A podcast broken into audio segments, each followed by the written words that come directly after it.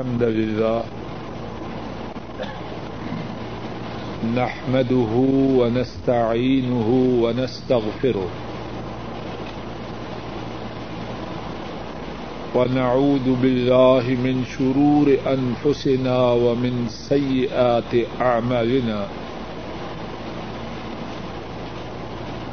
من يهده الله فلا مضل له ومن يضلل فلا هادي له. واشهد ان لا اله الا الله وحده لا شريك له.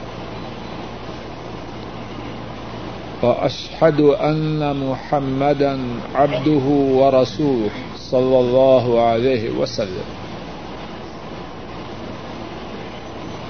اما بعد فإن خير الحديث كتاب الله وخير الهدي هدي محمد صلى الله عليه وسلم وشر الأمور محدثاتها وكل محدثة بدعة وكل بدعة ضلالة وكل ضلالة في النار اللهم انفعنا بما علمتنا وعلمنا ما ينفعنا وزدنا علما سبحانك لا علم لنا إلا ما علمتنا إنك أنت العليم الحكيم.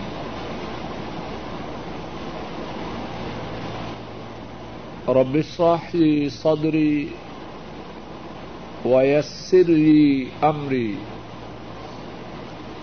واحلل عقدة من لساني يفقه قولي. باب سترة الإمام سترة من خلفه. قال حدثنا عبد الله بن يوسف. قال أخبرنا مالك عن ابن شهاب عن عبيد الله بن عبد الله بن عتبة عن عبد الله بن عباس رضي الله تعالى عنهما أنه قال، أقبلت راكبا على حمار أتان، وأنا يومئذ قد ناهزت الاحتلام. ورسول الله صلى الله عليه وسلم يصلي بالناس ببنا إلى غير جدار. فمررت بين يدي بعض الصف. فنزلت وأرسلت الأتان. وأرسلت الأتان ترتع. ودخلت في الصف فلم ينكر ذلك علي أحد. باب ہے اس بارے میں کہ امام کا سترا ان کا بھی سترا ہے جو امام کے پیچھے ہوں۔ جب جماعت کھڑی ہو اور امام کے آگے سترا ہو، تو امام کا جو سترا ہے، مقتدیوں کے لیے کافی ہے۔ اس بارے میں امام بخاری رحمہ اللہ تعالی اس باب میں مسئلہ بیان فرما رہے ہیں۔ اور جو حدیث پاک اس باب میں امام بخاری رحمہ اللہ نے سب سے پہلے بیان کی ہے، وہ ابتدا میں پڑھی۔ اس کا ترجمہ یہ ہے، امام بخاری رحمہ اللہ فرماتے ہیں ہم سے یہ حدیث عبد ابن یوسف نے بیان کی اور عبد ابن یوسف فرماتے ہیں، ہمیں یہ حدیث مالک نے بتلائی اور مالک ابن ابن شہاب سے اور ابن شہاب عبید اللہ بن عبد اللہ ابن اتبا سے روایت کرتے ہیں۔ اور عبید اللہ عبد اللہ ابن عباس رضی اللہ تعالی عنہما ان سے روایت کرتے ہیں۔ انہوں نے بیان فرمایا، میں ایک گدھی پہ سوار ہو کے آیا اور تب میں بالغ ہونے کے قریب تھا۔ اور رسول کریم صلی اللہ علیہ وسلم مینا میں نماز پڑھا رہے تھے اور آپ کے سامنے دیوار نہ تھی۔ میں سب کے ایک حصہ سے گزرا، میں اپنی سواری پہ سوار سب کے ایک حصہ کے آگے سے گزرا اور پھر میں نے اپنی گدھی کو چھوڑا کہ اس نے کھانا شروع کیا گھاس پھوس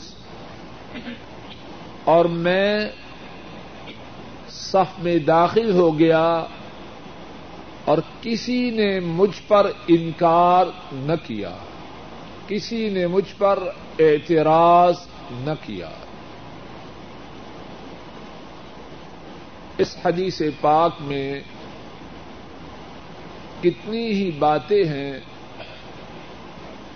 چند باتوں کو اللہ مالک کی توفیق سے بیان کرنے کی کوشش کرتے پہلی بات یہ ہے، اس حدیث کے راوی حضرت عبد اللہ ابن عباس رضی اللہ تعالی عنہما ہے اور یہ حدیث ان کے اس زمانے کی ہے جبکہ وہ بالغ نہ تھے۔ توجہ کیجیے اس بات کا تعلق ہم سب سے ہے۔ حضرت عبد اللہ عباس رضی اللہ تعالی عنہما، جو اس حدیث کے بیان کرنے والے ہیں جس زمانے کا یہ واقعہ بیان کر رہے ہیں، یہ اس زمانے میں ہوا، اس وقت ہوا، جبکہ عبد اللہ ابن عباس ابھی بالغ نہ ہوئے تھے۔ جو بات میں کہنا چاہتا ہوں، سمجھ میں آ رہی ہے؟ اور ان کی اس زمانے کی حدیث کس کتاب میں ہے؟ قرآن کریم کے بعد امت کے آئے۔ امت کا اجماع ہے قرآن کریم کے بعد۔ سب سے صحیح کتاب صحیح بخاری۔ ہے بالغ ہونے سے پہلے کی حدیث۔ اللہ کے نبی کے متعلقہ بات ہے نا، اس حدیث میں ابھی بات آئے گی۔ اور کس کتاب میں ہے؟ صحیح بخاری۔ اور یہاں جو بات کہنا چاہتا ہوں وہ یہ ہے کہ اپنی اولادوں کو دین کے سکھانے کا جو زمانہ ہے وہ کب ہے؟ عام گھروں میں خرابی چلتی ہے دین کی مجلس چھوڑو، ابھی چھوٹے ہیں۔ چھوٹے چھوٹے چھوٹے گزرتے گئے۔ اب بڑے ہو گئے۔ دین کی مجلس مجلس میں لاؤ۔ اب جی بڑے ہو گئے، بات ہی نہیں سنتے۔ بدبختو کہاں تھا؟ جب وہ چھوٹے تھے۔ جب لانے کا زمانہ تھا غفلت کی، اب وہ زمانہ گزر چکا۔ اب بڑے ہیں جی بات نہیں سنتے۔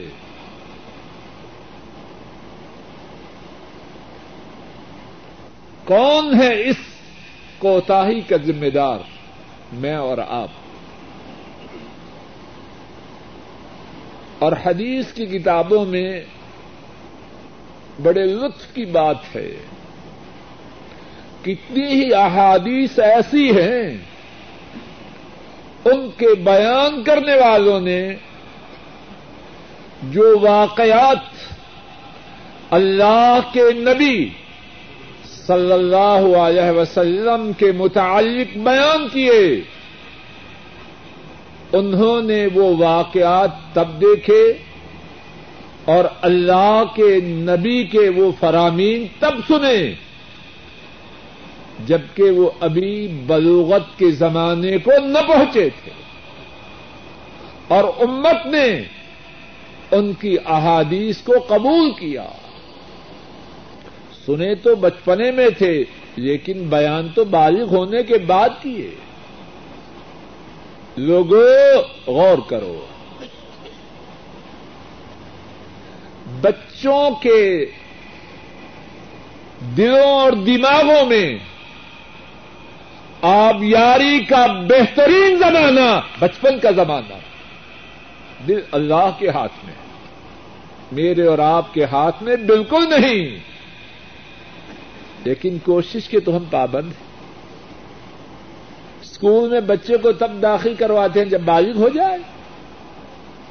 کتنے مکار ہیں ہم۔ کتنے دغاباز ہیں ہم۔ کون ہے جو اپنے بچوں کو اسکول میں تب داخل کروائے جب بالغ ہو جائے؟ کوئی ہے؟ سرکاری عمر پانچ سال۔ اور گھر میں طوفان ہے، ابھی بچے کی عمر تین سال ہوئی ہے۔ کیوں ڈاکٹر صاحب ایسے ہی ہے پرب میں بھیجو، نرسری میں بھیجو، کے جی ون، کے جی پتہ نہیں کیا کیا بن چکے ہیں۔ اور عمر ہے پانچ سال۔ جس بات کی فکر ہے، اس کے لیے کتنا اہتمام ہے۔ اور دین کا علم، دین کی بات، نہ پانچ سال میں، نہ چھ میں، نہ سات میں، تب ہوش میں آئے جب بچے باغی ہو چکے ہوں۔ لوگوں اگر آج کے درس میں صرف یہی بات ہو اور ہم اس کو مضبوطی سے تھامیں، کائنات کے رب کی قسم یہی بات بہت بڑی ہے۔ اللہ ہماری نسلوں کو سوار دے۔ اور اصل بات، کائنات کے رب کی قسم وہ بات کہہ رہا ہوں جو دل میں ہے۔ اور اللہ صحیح بات کہنے کی توفیق عطا فرمائے۔ انسان کی بہت بڑی سعادت یہ ہے کہ اس کی اولاد مالک کی تابے دار ہو۔ بہت بڑی سعادت ہے، لیکن اس سعادت کے حصول کے لیے انسان پابند ہے محنت کرنے کا۔ نتیجہ اللہ کے ہاتھ میں اس میں کوئی شک نہیں۔ لیکن میں اور آپ پابند ہیں۔ اپنی طرف سے محنت تو کریں۔ کیٹ ریٹ سیٹ سکھلانے کے لیے محنت کرتے ہیں کہ نہیں؟ پانچ کی پانچ سال کے بجائے تین سال ہی سے۔ اس سلسلے میں لگے۔ ہیں اسی صحیح بخاری میں پہلے، کافی عرصہ پہلے ایک حدیث پڑھ چکے ہیں، حضرت محمود رضی اللہ تعالی عنہ۔ انہوں نے وہ حدیث بیان کی جس میں آ حضرت صلی اللہ علیہ وسلم کے اس عمل کا ذکر بیان کیا۔ آ، حضرت صلی اللہ علیہ وسلم کے اس عمل کا ذکر کیا۔ جس کا مشاہدہ انہوں نے تب کیا جب ان کی عمر پانچ سال کی تھی۔ اور ان کی یہ حدیث آج تک اور انشاءاللہ اللہ قیامت تک صحیح بخاری میں رہے گی۔ اور کتنی پیاری ہے وہ حدیث، ذرا سن لیجیے محمود رضی اللہ تعالی عنہ بیان کرتے ہیں، مجھے اچھی طرح ہوش ہے۔ اور رسول کریم صلی اللہ علیہ وسلم نے پانی کو اپنے منہ میں داخل کیا اور اس طرح کر کے وہ پانی میرے منہ پہ پھینکا۔ اور میری عمر اس وقت پانچ سال تھی۔ اور اس حدیث میں کتنے ہی مسائل ہیں۔ معاذ اللہ، کوئی بیکار بات نہیں۔ ایک بات یہ ہے کہ رسول کریم صلی اللہ علیہ وسلم باوجود انتہائی عظیم انسان ہونے کے اور انتہائی مشغول انسان ہونے کے بچوں سے کتنا پیار کرتے ہیں؟ اب پانچ سال کے بچے سے اگر کوئی بڑا آدمی لاڈ سے، پیار سے ایسا کرے، تو بچے کا دل کتنا باغ باغ ہوگا۔ اور کرے بھی وہ جو تمام انسانوں کا امام۔ سید الاولین والآخرین۔ اس حدیث پاک کی طرف پھر آتے ہیں۔ پہلی بات کیا عرض کر رہا ہوں عبد اللہ ابن عباس رضی اللہ تعالی عنہما، انہوں نے حدیث اس زمانے کی بیان کی، جبکہ وہ ابھی، سب بولو بالغ نہ ہوئے تھے۔ لوگوں، پھر کہتا ہوں، اور بار بار کہتا ہوں، اپنے بچوں کو دینی مجالس میں لے جایا کرو۔ تمہاری تمہارے آنے کی بجائے، تمہارے آن، تمہارے بچوں کا آنا زیادہ قیمتی ہے۔ ان کے آنے کی تم سے زیادہ ضرورت ہے۔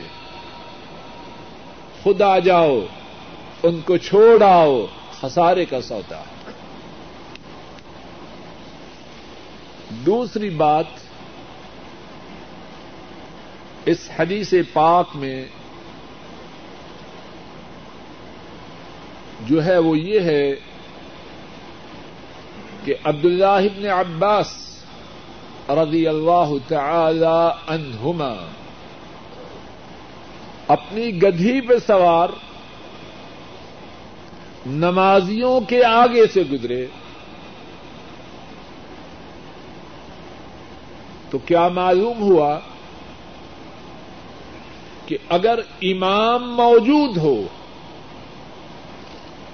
اور امام کے پیچھے کسی سب کے آگے سے کوئی آدمی گزر جائے تو اس میں کوئی کباہت نہیں۔ کسی صحابی نے انہیں نہیں روکا۔ کیوں؟ اور امام بخاری راہ محلہ یہی مسئلہ ثابت کرنا چاہتے ہیں کہ امام کا جو سترا ہے، مقتدیوں کے لیے کافی ہے۔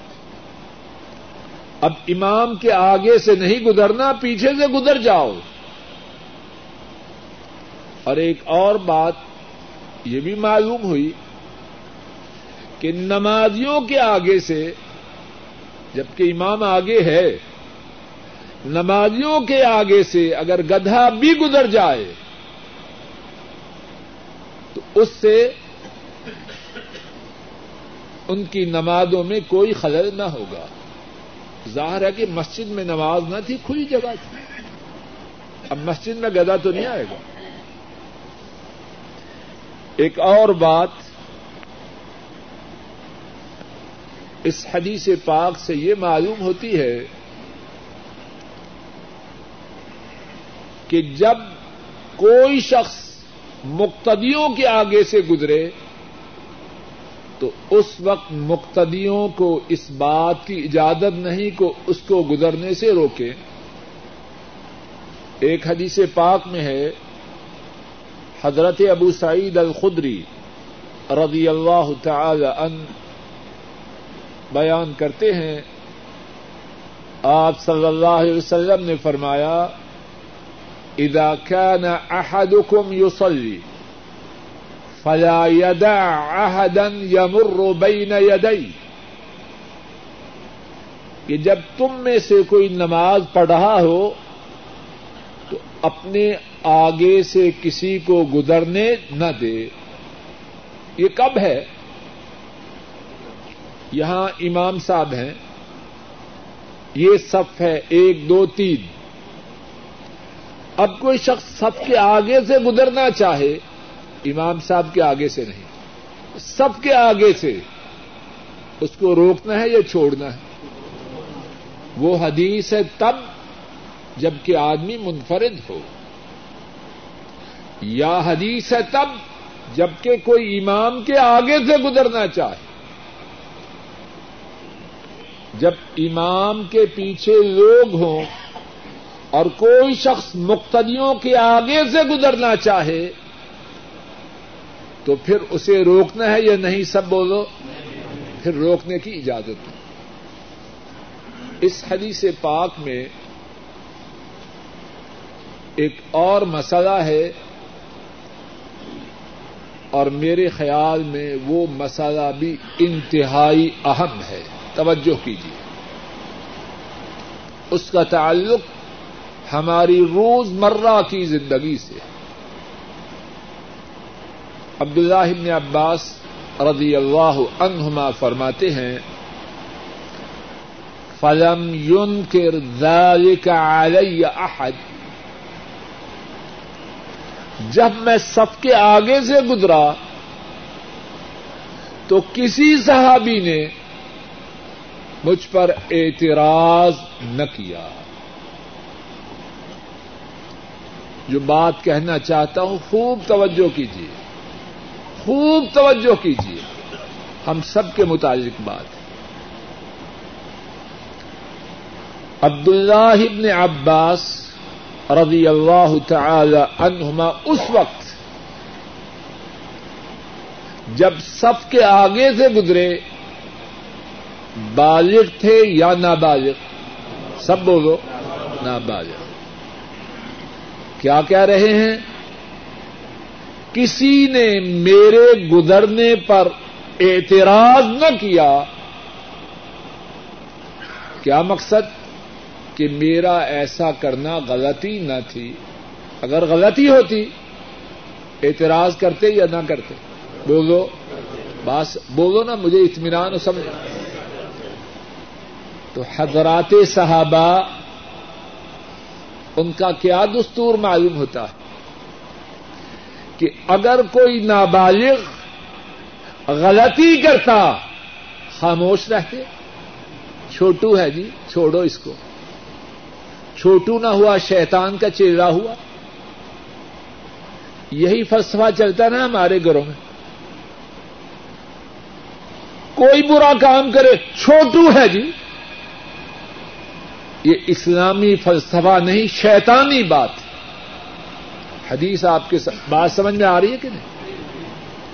پیچھے سے کیوں؟ اشرف صاحب، سمجھ میں آ رہی ہے کہ نہیں؟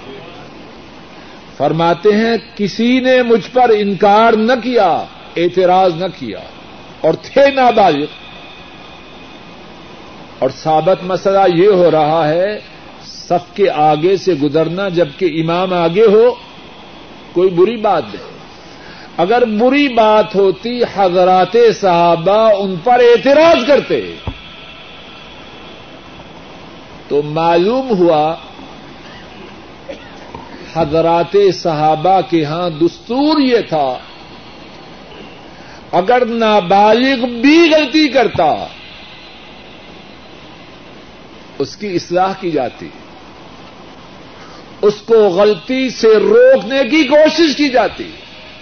یہ الگ بات ہے۔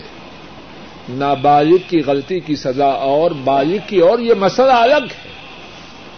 ہم سزا سے بحث نہیں کر رہے۔ یہ موضوع الگ ہے۔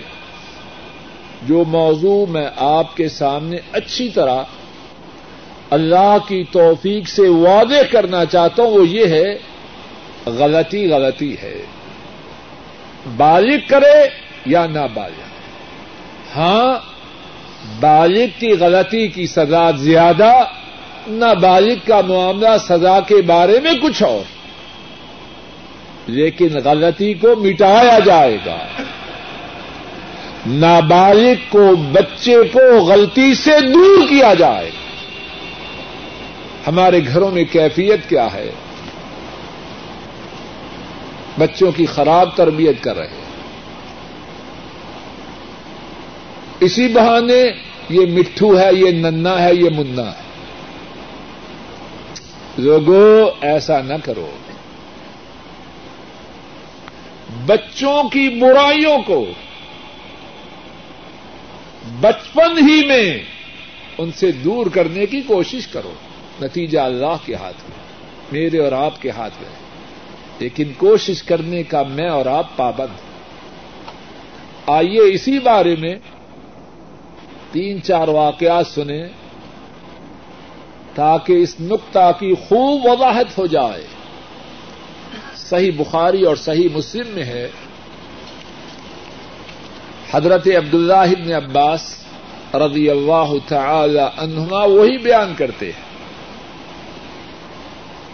میں اپنی انٹی، اپنی خالہ میمونہ رضی اللہ تعالی عنہا کے گھر رات بسر کرنے کے لیے آیا۔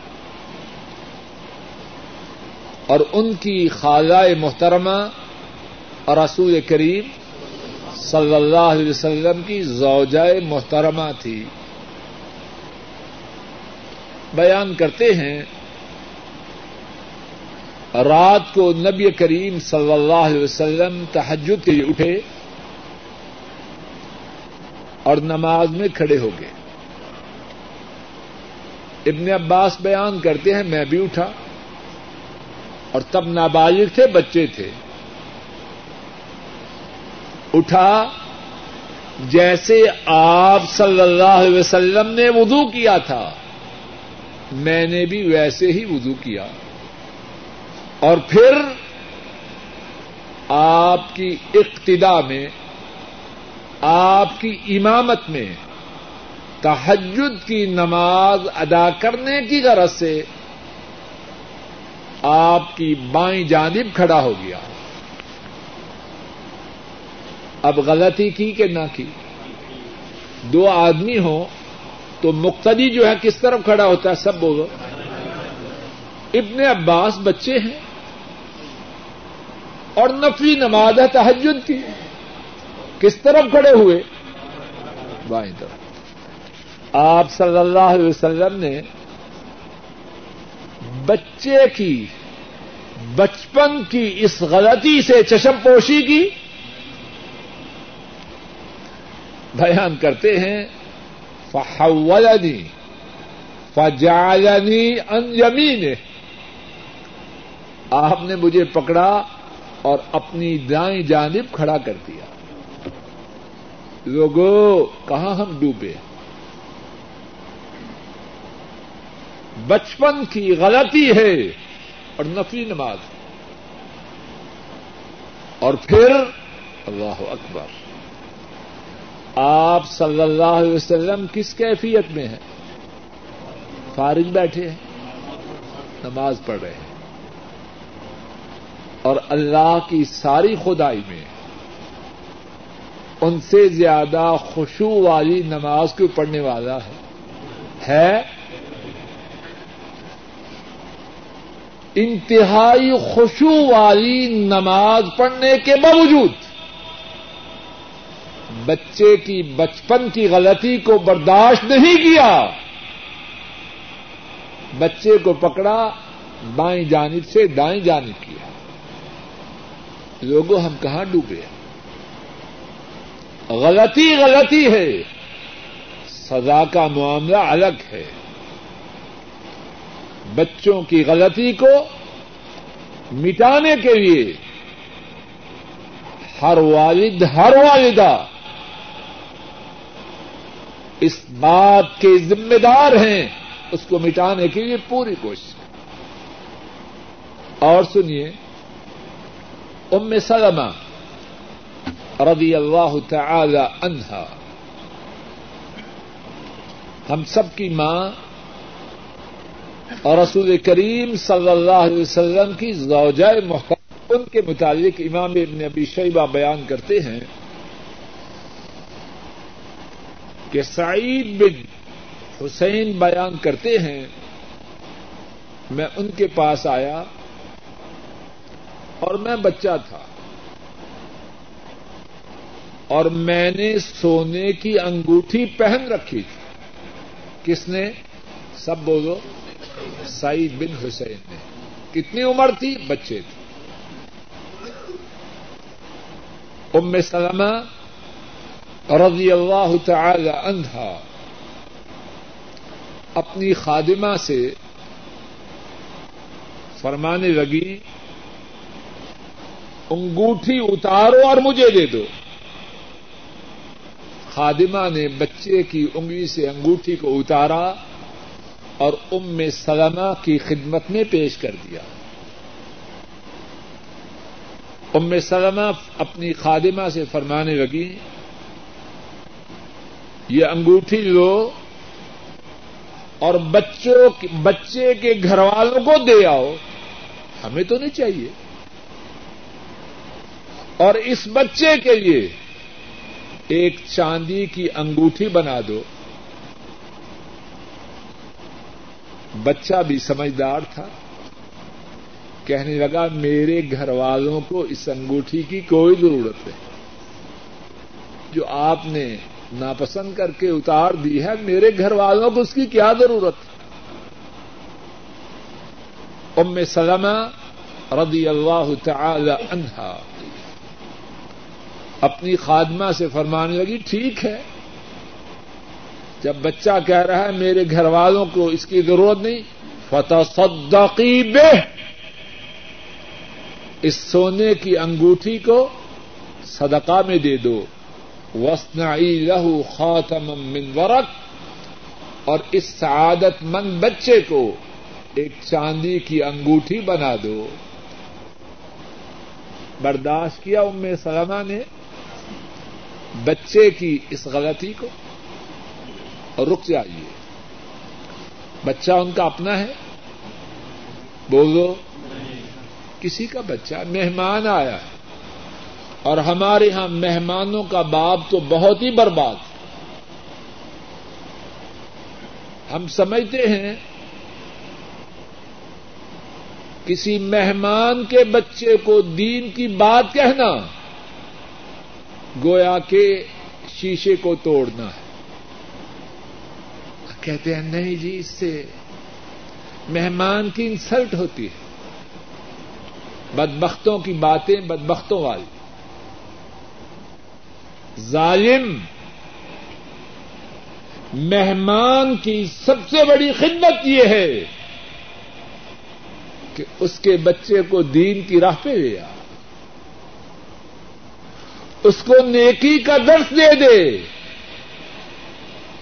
کسی غلط بات سے بچا لے اصل مہمان کی عزت اس میں ہے۔ یا اس کو برائی میں، اس کے بچوں کو برائی میں چھوڑنے پڑا۔ اور اس بارے میں کتنے واقعات ہیں۔ ایک اور واقعہ سنیے۔ امام تبارانی رحمہ اللہ روایت کرتے ہیں۔ عبداللہ ابن عزیز رحمہ اللہ وہ اس واقعہ کو بیان کرتے ہیں۔ فرماتے ہیں، عبداللہ ابن مسعود رضی اللہ تعالی عنہ، میں ان کی مجلس میں تھا۔ ان کا بیٹا آیا اور بیٹے نے ریشمی قمیض پہن رکھی۔ تھی فرمانے لگے، من کا ساکھ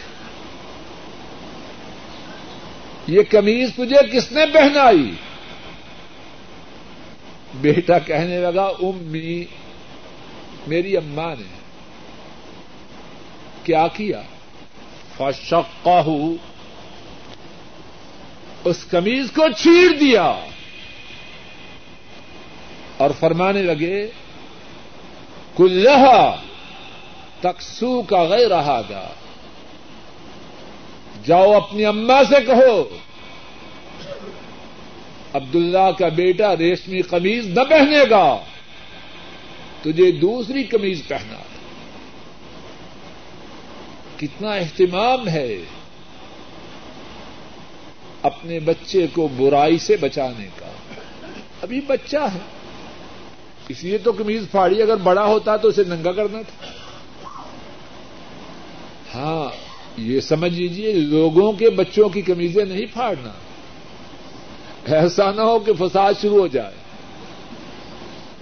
اپنے بچوں کی پھاڑو۔ اور گھر میں جو فساد ہو، اللہ مالک ہے۔ یہ فساد اور ہے، اور باہر کا فساد اور ہے۔ لوگوں کے بچوں کی نہیں پھاڑنا۔ ان کو سمجھاؤ، پیار سے، محبت سے۔ لیکن اپنے بچوں کا معاملہ تو کچھ اور۔ تو اس حدیث پاک سے جو ابتدا میں پڑھی اور جس کے مطابق اللہ کی توفیق سے گفتگو ہو رہی ہے، ایک بات یہ معلوم ہوئی، حضرات صحابہ کے ہاں اگر بچے غلطی کرتے تو ان کی غلطی پہ اعتراض کرنا ان کی غلطی سے ان کو روکنا ایک عام معمول تھا۔ قال حدثنا اسحاق۔ قال حدثنا عبد الله بن نمير قال حدثنا عبيد الله النافع عن ابن عمر رضي الله تعالى عنهما أن رسول الله صلى الله عليه وسلم كان إذا خرج يوم العيد أمر بالحربة فتوذع بين يدي فيسلي إليها والناس وراءه وكان يفعل ذلك في السفر فمن ثم اتخذها الأمراء.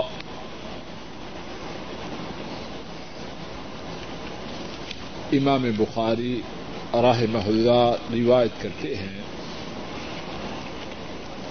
امام بخاری رحمہ اللہ فرماتے ہیں،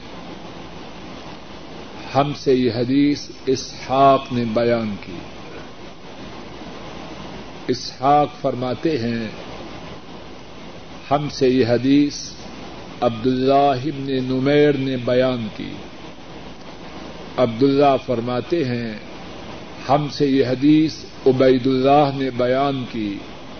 عبید اللہ نافے سے اور نافے عبداللہ ابن عمر رضی اللہ تعالی عنہما سے روایت کرتے ہیں۔ انہوں نے بیان کیا کہ رسول اللہ صلی اللہ علیہ وسلم جب عید کے دن نکلتے تو اس بات کا حکم دیتے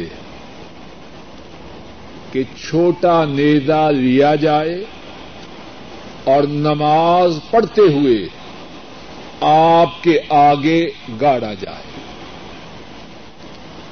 آپ اسی کی طرف رخ کر کے نماز ادا فرماتے اور لوگ آپ کی ابتدا میں نماز ادا کرتے آپ صلی اللہ علیہ وسلم ایسے ہی سفر میں کرتے اور اسی وجہ سے عمرا نے چھوٹے نیدے کو استعمال کیا۔ اس حدیث پاک میں کتنی ہی باتیں ہیں، ان باتوں میں سے ایک بات یہ ہے،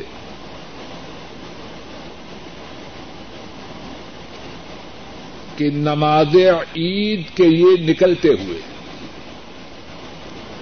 اور سفر کے لیے جاتے ہوئے حفاظت کی غرض سے اپنے ساتھ اسلحہ رکھنا حضرت صلی اللہ علیہ وسلم کی سنت سے ثابت اللہ اسلام مکمل دین ہے۔ عقیدہ بھی ہے، عبادت بھی ہے، حفاظت بھی ہے۔ ایسے نہ ہو کہ درویشی میں آگے کوئی ماری جائے۔ اس حدیث پاک میں جو باتیں ہیں، حضرات محدثین نے، ان میں سے ایک بات یہ بیان کی ہے خدشہ ہو دشمن کا۔ عید کے موقع پر، سفر کے موقع پر مناسب اسلحہ اپنے ہمراہ رکھنا حضرت صلی اللہ علیہ وسلم کی سنت سے ثابت۔ اس میں کوئی بہادری تو نہیں، آدمی اپنا بندوبست نہ کرے اور دشمن کو جرت دے کہ جب دل چاہے حملہ کر دے۔ دوسری بات اس حدیث پاک میں یہ ہے، اپنے ساتھیوں کو، اپنے ماتحتوں کو کسی کام کا حکم دینا یہ بھی سننے سے ثابت ہے۔ حضرت صلی اللہ علیہ وسلم نے حضرت صلی اللہ علیہ وسلم جب عید کے لیے نکلتے، چھوٹا نیزا ہمراہ لے جانے کا حکم دیتے۔ ذرا نوٹ کیجیے اللہ کے نبی کریم صلی اللہ علیہ وسلم کی ہر بات میں ہمارے یہ سبق ہے۔ بڑی پیاری اور لطف کی بات ہے۔ بعض لوگ ان میں خلل ہوتا ہے۔ ہر کام خود کرنا ہے۔ نہ بچوں پہ اعتبار، نہ ساتھیوں پہ اعتماد۔ ایسا شخص زندگی کی گاڑی چلا سکتا ہے۔ کتنے کام کرے گا؟ سارے کام کو کر سکتا ہے۔ اور کب تک کرے گا؟ اور رسول کریم صلی اللہ علیہ وسلم اپنے کسی ساتھی کو حکم دیتے، تم چھوٹا نیتا اٹھا اس میں بھی امت کے یہ سبق ہے۔ کوئی یہ نہ سمجھے سارے کام میں نہیں کرنے۔ دوسروں کو کام کرنے کا حکم دیتے۔ تیسری بات اس حدیث پاک میں یہ ہے، رسول کریم صلی اللہ علیہ وسلم نماز میں سترے کا کتنا اہتمام کرتے، عید کے لیے نکلتے تو کیا کرتے؟ چھوٹا نیزا لے جانے کا حکم دیتے۔ اور وہ آپ کے سامنے نماز کے لیے گاڑا جاتا تو سترے کا اہتمام ہوا کہ نہ ہوا اور احادیث شریفہ میں بھی ہاں حضرت صلی اللہ علیہ وسلم نے اس بات کی تاکید فرمائی ایک حدیث پاک میں ہے۔ آپ صلی اللہ علیہ وسلم نے فرمایا ادا صلی احدکم فل یو ادا سترت جب تم میں سے کوئی نماز پڑھے تو سترے کی طرف پڑھے. ایک اور حدیث میں ہے، آپ صلی اللہ علیہ وسلم نے فرمایا ادا صلی احدکم فل یسفت ہی ولو بسح جب نماز پڑھے تو سترا لے۔ اگر اور کچھ میسر نہ ہو، اپنے سامنے اپنا نیبا گاڑ لے۔ ایک اور حدیث پاک میں ہے۔ آپ صلی اللہ علیہ وسلم نے فرمایا، جب تم میں سے کوئی نماز پڑھے، اپنے سامنے کوئی چیز رکھ لے۔ اور فرمایا، اگر اور کچھ نہ ملے، اپنی چھڑی کو گاڑ لے۔ اور اگر چھڑی بھی نہ ہو تو اپنے سامنے ایک لکیر کھینچ۔ مقصد کیا؟ اس بات کا اہتمام کرے کہ نماز سترے کی طرف پڑے اور ذرا غور کیجیے ہمارے بعض ساتھی کتنی سستی کرتے ہیں۔ یہ کچھ گاڑنا، چھڑی گاڑنی نیدا گاڑنا، خط کھینچنا، یہ کہاں کی بات ہے؟ ہیں، ستون موجود ہیں، الماریاں موجود ہیں، پھر درمیان مسجد میں نماز پڑھ رہے ہیں خود بھی کوتا ہی کر رہے ہیں اور جو آگے سے گزریں گے ان کو بھی گناگار کر رہے ہیں۔ کہاں نماز پڑھنی چاہیے؟ دیوار کے پیچھے، ستون کے پیچھے، الماری کے پیچھے۔ تاکہ نہ ان کی طرف سے کوتا ہی ہو اور نہ ان کے آگے سے گزرنے والے ان کی وجہ سے گناگار ہوں اس حدیث پاک میں ایک اور بات یہ ہے، عید کی نماز رسول کریم سسم کہاں پڑھتے؟ بولیے، مسجد میں؟ کان ادا خر یوم العید جب آپ عید کی نماز کے لیے نکلتے، حکم دیتے، چھوٹا نیزا لے لو، اور جہاں آپ نماز پڑھاتے، اس کے آگے گاڑا جاتا۔ سنت یہ ہے کہ نماز عید کھلی جگہ پڑھی ہاں اگر مجبوری ہو، کوئی ادھر ہو، تو وہ معاملہ الگ ہے۔ اس حدیث پاک میں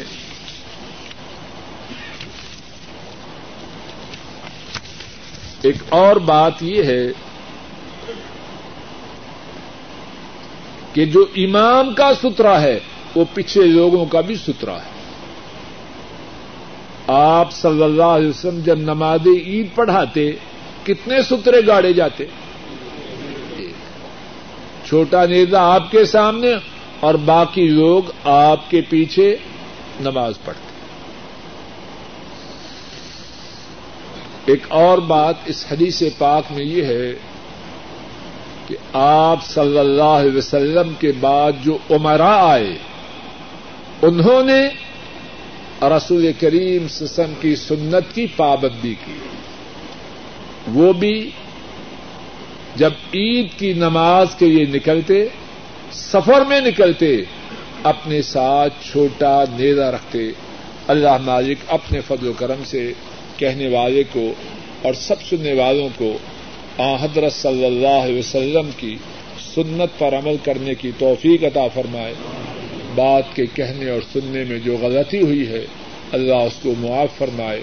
اور جو ٹھیک بات کہی اور سنی گئی ہے، اللہ مالک اپنے فضل و کرم سے اس کو قبول فرمائے۔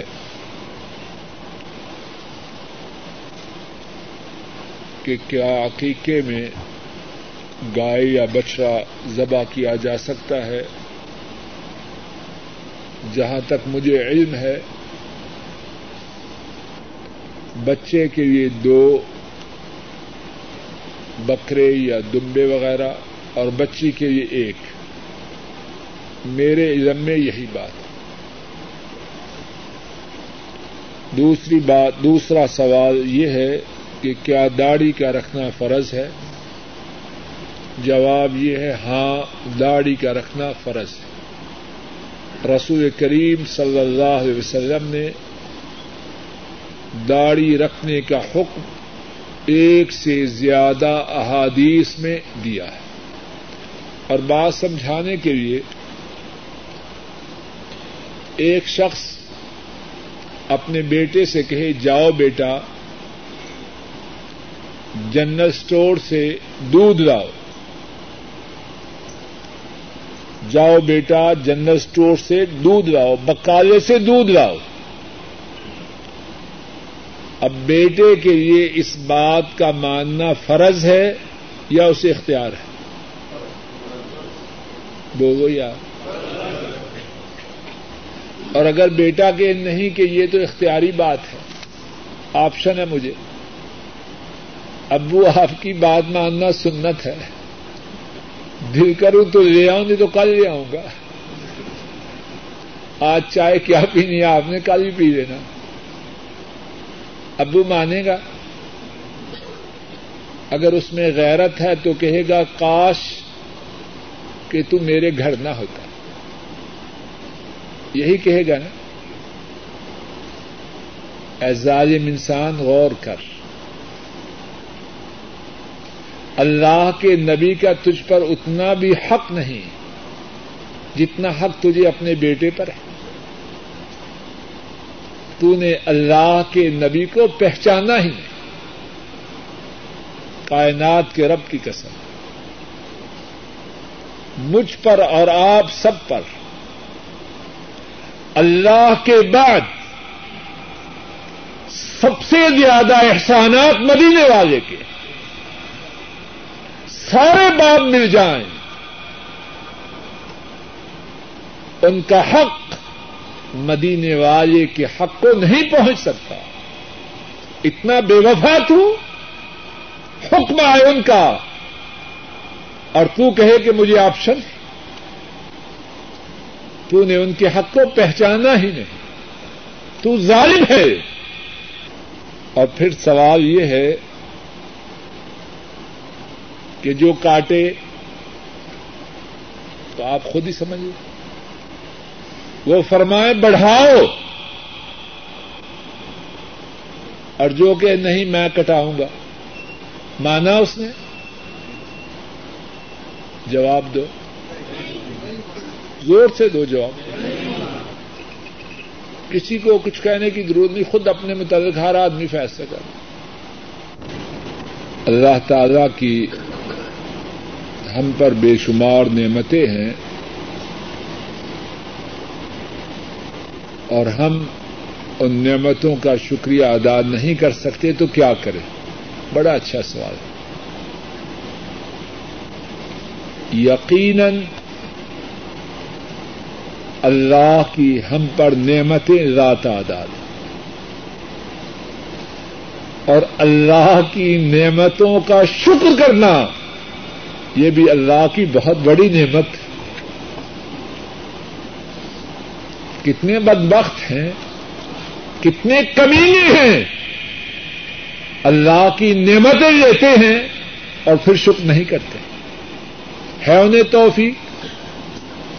اگر تجھے توفیق ملی اللہ کی نعمت کو حاصل کر کے اللہ کا شکر کرے، تو یہ بذات خود بہت بڑی نعمت ہے۔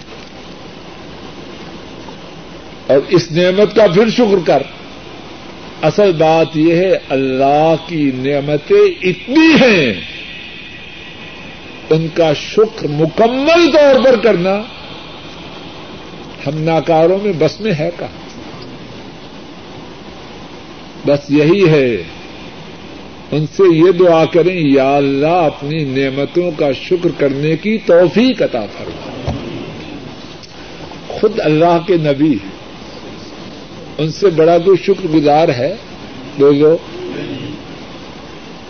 وہ اللہ سے دعا کیا کرتے اللہ معینی ادا ذکرک و شکرک و حسن عبادت اے میرے رب، میری مدد کر۔ کس بارے میں؟ تین باتوں میں اس دعا میں اللہ کی مدد کا سوال کیا۔ کون کون سی باتیں؟ اے اللہ مدد کر کہ میں آپ کا ذکر کر سکوں اور آپ کا شکر کر سکوں اور آپ کی اچھی عبادت کر سکوں۔ مدینے والے محتاج ہیں اللہ کی مدد کے کہ اللہ کا شکر کرے اور میں اور آپ کس بات کی مولی اور آپ دعا کیا کرتے رب جعلنی شکارا۔ اے میرے رب، مجھے بہت زیادہ شکر کرنے والا بنا دے۔ رک جائیے۔ شکر ہے کیا؟ اور یہ کسی کیسٹ میں بات تفصیل سے گزر چکی۔ ہے شکر ہے کیا؟ بات ذرا کڑوی ہے، لیکن ہے فائدے۔ شکر کیا ہے؟ شکر میں تین باتیں ہوں تو شکر بنتا ہے، پکڑنا شکر نہیں اور وہ تین باتیں کیا ہیں؟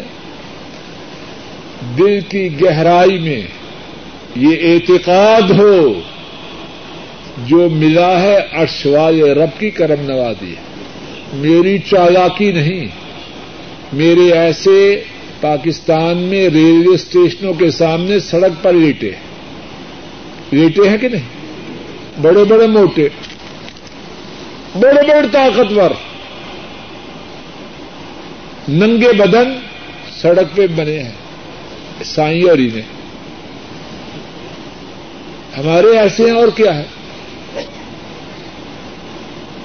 دل کی گہرائیوں میں یہ یقین ہو، عقیدہ ہو۔ جو ملا عرش والے رب کی کرم نوازی سے۔ زبان سے اس کا اعلان کرے۔ اور تیسری بات، سر کی چوٹی سے لے کر قدموں تک۔ اس مالک کی تابے داری کا نمونہ بن جائے۔ اس کے سر کی چوٹی سے لے کر قدموں تک کوئی بات مالک کی منشا کے خلاف نہ ہو۔ جس نے مالک کی نافرمانی کی، وہ اس کا شکر گزار ہے۔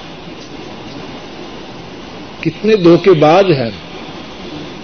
اللہ کے لیے بلند و بالا مثال ہے۔ آپ بیٹے پہ احسان کریں کہ ابو ڈیڈی میں بہت شکر گزار ہوں۔ اچھا جاؤ بیٹا، ذرا دودھ لے آؤ۔ نہیں ابو، میں ساری ساری ایکسکیوز می مانے گا ڈیڈی شکر کو؟ مانے گا؟ فراڈ ہے کہ نہیں؟ شکر کا لازمی تقاضا ایک یہ ہے، جس مالک کا شکر کر رہا اس کی بات مان۔ اور اسی بات کو آحسم کی حدیث نے کتنے پیارے انداز سے واضح کیا۔ آپ رات کو عبادت کرتے اتنی زیادہ کہ قدم مبارک میں سوج آ جاتی ام المومنین عائشہ صدیقہ رضی اللہ تعالی عنہا عرض کرتی ہے کیوں اتنی عبادت کرتے ہیں؟ اللہ نے تو آپ کے اگلے پچھلے تمام گناہوں کو معاف فرما دیا۔ ہے فرماتے افلا اکون عبدا شکورا؟ اللہ نے مجھ پہ اتنی نعمتیں، اللہ نے مجھے اتنی نعمتیں عطا فرمائی، اب میں اللہ کا شکر گزار بندہ نہ بن جاؤں۔ کیسے بننے کی کوشش کی؟ صرف بات سے؟ کس طرح؟ اللہ کی بندگی سے۔ اس ہفتے میں عالم اسلام کے ایک بہت بڑے عالم انتقال کر چکے ہیں اور ان کا اس میں گرامی شیخ محمد ناصر الدین البانی یہ اردن میں یہ اصل میں البانیہ کے تھے اور آج کل اردن میں مقیم تھے۔ علم حدیث کے بہت بڑے عالم اللہ مالک اپنے فضل و کرم سے ان کے تمام گناہوں کو معاف فرمائے، ان کے دراجات کو بلند فرمائے۔ جنت الفردوس میں، اعلی میں ان کا مقام ہو اور ان کی وفات سے امت کو جو خسارہ ہوا ہے، اللہ مالک اپنے فضل و کرم سے اس خسارے کو پورا فرمائے۔ ایک ساتھی نے سوال کیا ہے کہ مرتے وقت بعض لوگ اپنی والدہ سے دودھ بخشواتے ہیں۔ تو کیا اس کا کوئی ثبوت ہے؟ والدہ نے صرف دودھ تو نہیں پلایا، والدہ کے تو بہت احسانات ہیں۔ اللہ نے اپنے بعد ذکر کیا، اللہ کا شکر کر، اپنے والدین کا کر۔ بہت احسانات ہیں۔ اور والدین جب تک زندہ ہوں، ان کی خدمت کرنا اوزاد کی ذمہ داری ہے۔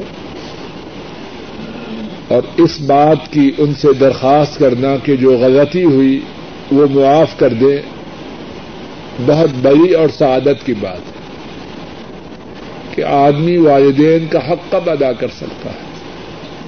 تو صرف دودھ بخشوانے کی بات نہیں، بہت کچھ بخشوانے کی ضرورت ہے۔ اور اس کے لیے پھر والدہ کی موت کا انتظار بھی نہیں کرنا چاہیے۔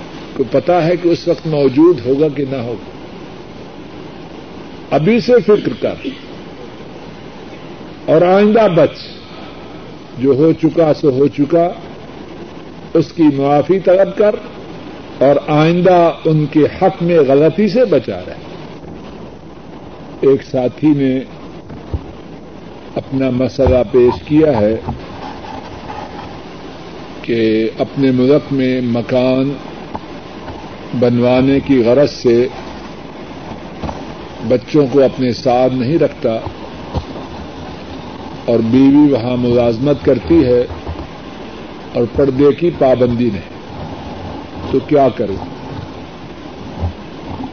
مکان بنوانے کی غرض سے، پیسے بچانے کی غرض سے بچوں کو ادھر چھوڑوں یا کیا کروں؟ سوال ہی میں جواب بھی موجود ہے۔